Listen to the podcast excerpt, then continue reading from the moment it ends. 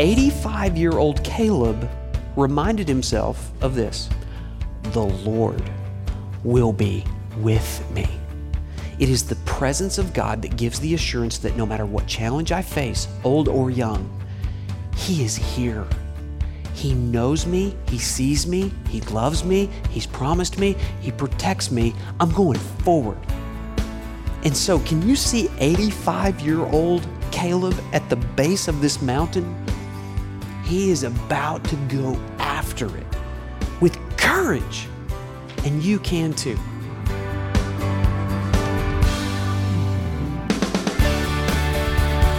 Welcome to Resonate with Trent Griffith, Senior Pastor of Harvest Bible Chapel in Granger, Indiana.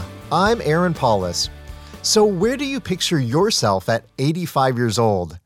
By God's grace, I hope I'm serving the Lord with as much passion and strength in my 80s as I am in my 30s and 40s.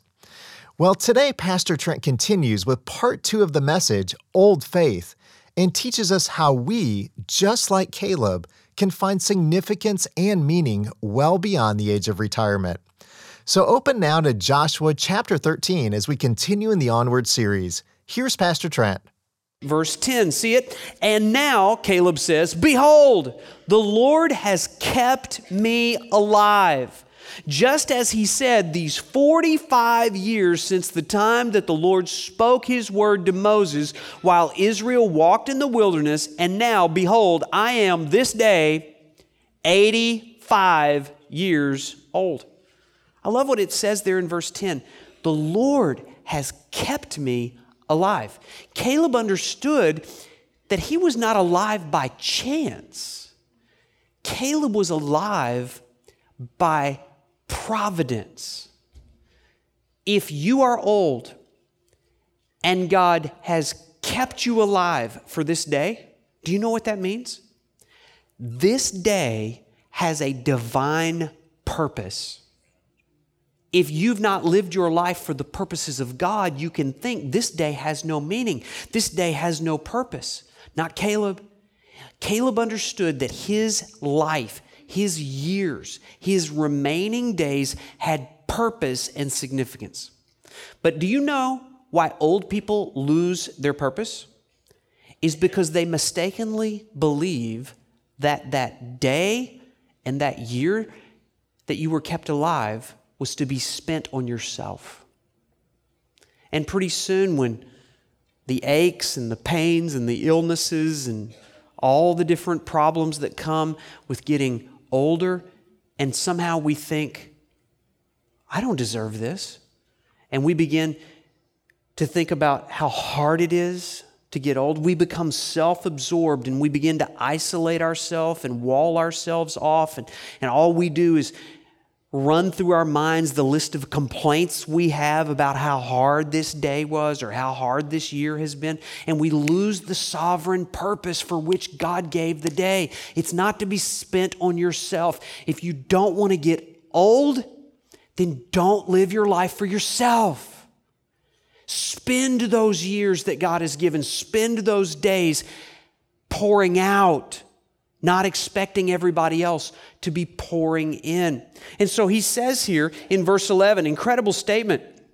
Notice what he says I am as strong today as I was in the day that Moses sent me. You can be as spiritually strong or stronger today, even as you become physically and mentally weaker. And do you know what happens when you get physically and mentally weaker, you lose your ability to fake your spirituality. I've made this observation about older people. Maybe it's just me, but let me see if I can get any confirmation. Have you noticed that as people get older, they either get sweeter or grumpier, but they seldom stay the same? I don't know about you, I want to be sweeter and not grumpier the older I get. If you're getting grumpier, you need to be spiritually stronger, even as you become physically and mentally weaker. Faith, old faith, grows stronger over time. And then this old faith is fueled by new vision. Old faith is fueled by new vision. Look at verse 12. Caleb asked Joshua for a request in verse 12. So now give me this hill country of which the Lord spoke on that day. For you heard on that day how the Anakim were there. Those were giants in the land, okay? That doesn't seem to bother Caleb at all. They had great fortified cities. And he said, It may be that the Lord will be with me, and I will drive them out just as the Lord has said. And so Caleb realizes that God has made a promise in his 40s that he has not yet seen fulfilled. And so in his 80s, he's got fresh, new vision. Listen, there is nothing more powerful than an old man with a fresh vision. And he sees something through the front windshield that he is going after. And by the time you're that age, you are not scared anymore because you know that whatever could kill you just gives you an upgrade on the other side in glory, right? If you're that close to it anyway, what have you got to lose, right? And so he goes after the hardest challenge possible. He's not content to sit on the sidelines and let everybody else do the fighting. The older you get, the more you'll be tempted to say, I have fought the battles, I have served my time. It is time for some of these young people to get in there and do the fighting. Have you ever been tempted to say that? By God's grace, not around here. There is a noticeable absence of grandmas and grandpas holding babies in the nursery. And I know what you're thinking. If you knew how many diapers I've changed, you would understand that I have reached my quota. But for some of you that understand what old faith looks like, what you're going to say is, you know what? I'm going to get in there and I'm going to fight the battle. I'm going to engage a challenge and do something that maybe requires some time and some energy and some mental exercise and some emotion and some mess. And I am going to serve the Lord with the availability that God has given me. And that would be the least of a challenge that some of you. Uh, last night, when, when I did that little exercise of having the older people stand, there was, there was a man that stood up. He's 85 years old. And I am, one of these days, I'm going to get a phone call that tells me that Dave Starks has died at the age of 115 in Thailand or China or the Philippines because the man will not stop going on mission trips. The man will not stop trying to reach unreached people with the gospel. That's the example of a man who is fueled by a vision. And he's not going to use the excuse that he's old to stop serving and see the promise fulfilled in his lifetime that the Great Commission would be accomplished, not around him, but through him. May all give may God give us all that kind of faith, fueled by the vision. Listen, old is not determined by the number of years lived.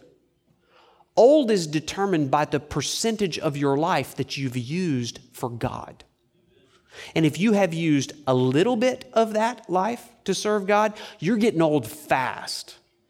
Some of you are in your 20s and you are old because you're not living your life for the purpose that God has given. All of your availability, all of your heart. So, what would it look like for you to pray the same kind of prayer that Caleb prayed? Give me this hill country. He had his eyes on a territory, and just like what God said to Joshua, you're old and advanced in years, but there remains still very much territory for you to possess. Now, for those guys, it was actually literal geographic plots of land that God wanted them to go after. For most of us, that's probably not what God wants us to possess. But it could be things like this. How about praying a prayer like this God, would you give me more holiness? I'm not yet a finished product. There is so much unfinished business for you to do in my life. So often my flesh seems to dominate, and I'm so dissatisfied with what comes out of me half the time. Here's a verse, write this down 2 Corinthians chapter 7, verse 1. Listen to it.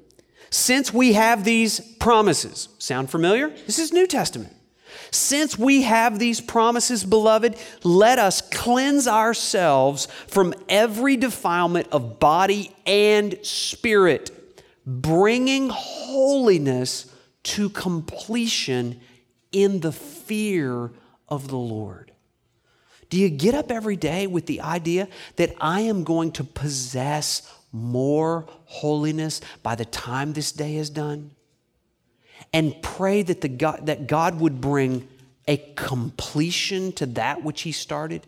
That's what we call the doctrine of sanctification.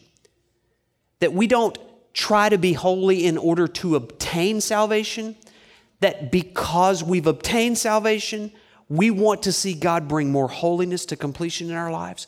That's the prayer of every genuine believer. That not somehow I would just kind of get in to heaven, but before I get into heaven, I was looking much like Jesus as possible, so that when I see him, I recognize him, he recognizes me because there's a resemblance. That's our prayer. Give me more holiness, or how about this? Give me more love. The fact of the matter is, some of us are pretty grumpy. And we're easily annoyed, and people are a bother, and life is hard because you expect everybody else to love you, and you invest very little of your energy attempting to love other people, especially people who are hard to love. God, would you give me the ability to love, even in the hardest circumstances, in the hardest situations, to love my spouse, to love my family, to love my neighbor, to love my enemy, to love my church, and even my pastor that won't get off my case about serving. Give me more love, give me more influence. Just because I'm old doesn't mean that I can't have influence around me. As a matter of fact, you're probably going to meet people in that season of life that you didn't have time to meet in an earlier season of life. God, help me to influence them for the gospel, to not be ashamed of the gospel and not my identity as a Christian. I want to be a patriarch in my family to influence the next generation and the generation under that. And if I live long enough to see my great grandchildren, may they be influenced by my faith, influenced by my prayers. I want to multiply myself. Listen, you are not done with your life until you have replaced yourself. Don't you die in this church and leave some big hole you served so well in this lifetime, but you didn't raise anybody up after you and duplicate yourself. That's what we need to be a part of. That's called making disciples. The multiplication of ministry is so great to know that another church called Harvest Bible Chapel has been planted on the other side of the world. Well, what are we doing? We're multiplying our influence in the world. And today, there's an influence in Kenya in a place that I may never get to go but we're influencing others around us. And then this give me more intimacy with God. Do you know what you have as an older person many times you didn't have as a younger person? You have freedom over your schedule, you have freedom over your time. But what are you using that schedule and that time for? The time to sit and to contemplate and spend extended hours with God in prayer, in the Word, and understanding parts of the Bible that, that maybe you've never dug into. Give me more intimacy with God. And then this give me more ministry. What does ministry look like? For some of you, it's a ministry of prayer. Maybe as you've gotten older, you've become immobile. But just because you can't move doesn't mean you can't move God in your prayers a ministry of actually going, like our brother Dave, who is running around the country or running around the world trying to make disciples. Or for some of you, as you've gotten older, God has given you the ability to accumulate wealth. Not everybody has wealth at the end of their lifetime, but some of you have wealth. You've bought everything you can figure out to make you happy. You've still got leftovers. And the only thing that you can figure out to do with it is pass it on to your ungodly children. Um, if your children are ungodly, you might want to find a different place to invest so that what you leave behind continues to build the kingdom of God. And so, what kind of ministry do you have even at that season of your life? Listen to what the New Testament tells us about old men. How many of you are sitting next to an old man right now? All right, there they are. So tell, wake them up. Wake them up. Here's what the New Testament says about old men. It says in Titus chapter 2, verse 2, older men are to be sober minded, dignified, self controlled, sound in faith, in love, and in steadfastness. In other words, endure to the end. And if you do that, you're going to have ministry, you're going to have influence, and you're going to duplicate that in someone younger than you. How many of you are sitting next to an older, I wouldn't, we just won't go there, okay? An older woman. The New Testament says this, Titus 2 3. Older women likewise are to be reverent in their behavior, not slanderers or slaves to much wine. They are to teach what is good to who? To train the younger women to love their husbands and love their children. Older ladies, let me tell you, in our church, there is a population of young moms who are pulling their hair out because their children are pulling their hair out.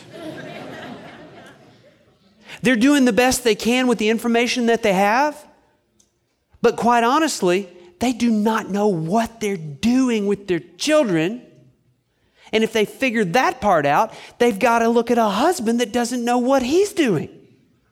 So, how are they going to learn to love their children, to love their husbands, to stay, to stay married for a lifetime, that marriage is still honorable in the sight of God and it's to be protected? Where are they going to learn that?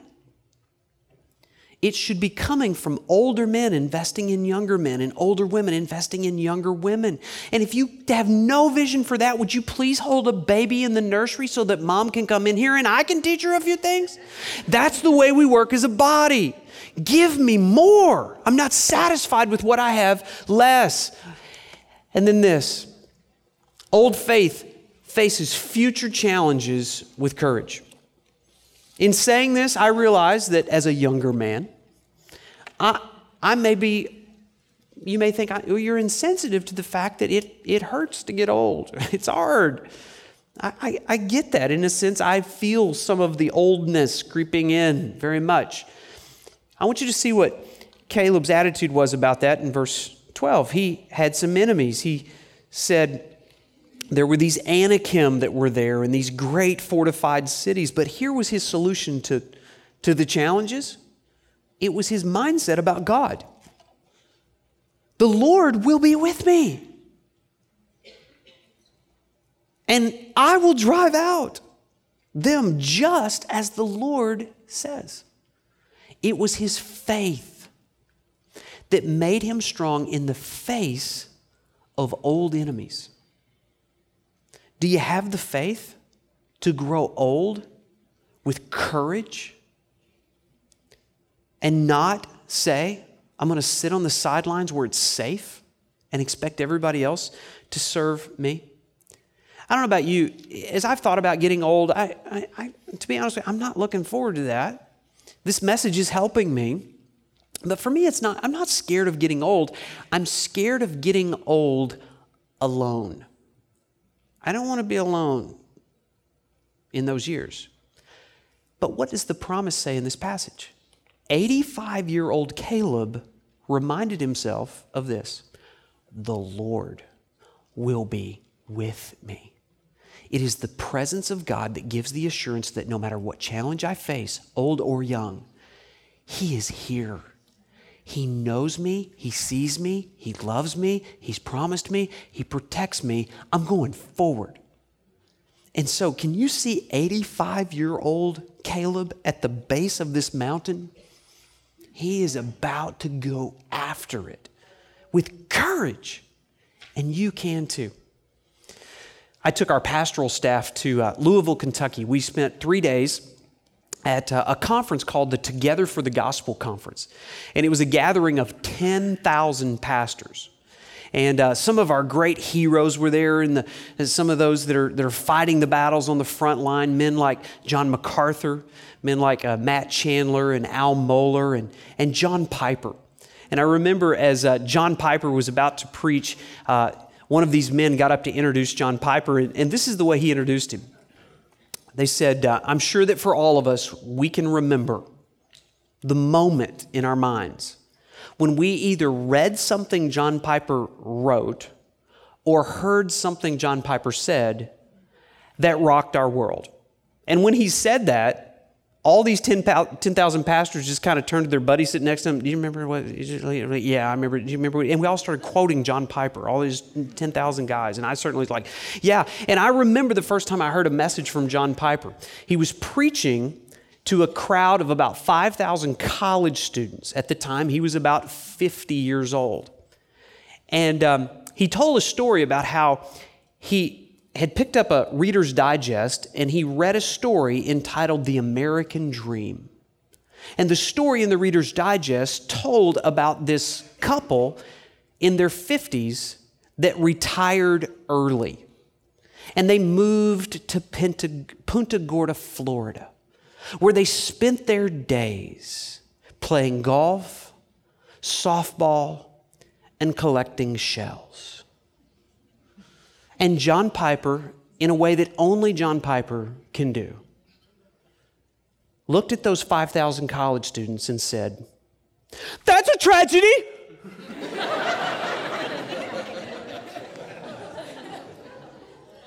what are these people going to do as they approach the throne of God?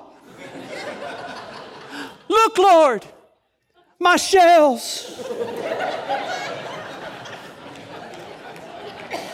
From that moment on, I thought, I am never going to retire on God. And I think those 5,000 college students have changed the world since the 20 years he preached that. How about you? Is that your American dream? Is to find a cushy little life where there are no challenges, and let the young people do the fighting and let the young people do the serving and let the young people do the church planting and the church building and the discipling. Not here. Here's the fifth thing old faith leaves a lasting legacy. Look at verse 13. Then Joshua blessed him, and he gave Hebron to Caleb, the son of Jephunneh, for an inheritance. And then verse 14, the second part, it says, Because he wholly followed the Lord. In case you missed it the first two times they said it in this paragraph, God wants to remind us that the key to his life is that he wholly followed the Lord. What's going to be on your tombstone? I think I know what was on Caleb's. He wholly followed the Lord. For those of you that are getting older, have you thought about what the preacher's going to say at your funeral? Please don't make me lie to say nice things about you. Give me a resume to work from. Man, I don't have enough time to say all the stuff he accomplished for God. That's what Caleb's resume was. And then look at the last part of verse 15. And the land had rest from war. That statement kind of summarizes the next chapter of Scripture. Don't t- take time to read it now, but guess what? 85 year old Caleb engaged the enemy. He fought the fight, and guess who won? Caleb won by faith. And as a result of Caleb fighting that battle, listen, the next generation didn't have to. What's going to be your legacy? Rest or war? Because an entire generation has retired on God, the next generation is going to have to fight some battles because you sat on the sideline. It's time to engage the enemy. It's time to get off the sideline. It's time to get out of the rocking chair if you are able and to fight the good fight and leave the legacy of godliness that Caleb left. You know what? Some of you of the younger generation are sitting back like, man, Pastor Trent's really getting that older generation today. I'm so glad he's not targeting me. Listen, the, the next person who has a funeral in this room will probably not be Carl. It probably won't be the oldest among us. None of us know how many days we have. Every day is a gift from God. Are you ready to stand before God and give an account of your life? Here's the truth of the gospel Jesus stands ready to offer eternal life. You talk about old, eternal life to all who would repent and believe the gospel. Jesus Christ lived 33 years, and he lived a life wholly devoted to God. So much so that he gave his life, he lived his life and gave his life for sinners like you and me who want to live eternally with God. Have you taken your first step of faith? Have you cultivated faith from start to finish? Maybe for the first time today, it's all clicked for you, and you're like, man, I've been living my life for myself. God created me and this day for Him. No matter how many years we have left, God, it all belongs to you. Is that your heart? It's your attitude? Why don't we just pray right now and just make that your prayer? He knows where you're at. He knows your challenges. He knows your struggles. He knows your aches. He knows your pains. But He hears your prayer. And maybe instead of asking God to remove an obstacle, why don't you ask God to engage you in the fight so that you will leave a lasting legacy of godliness?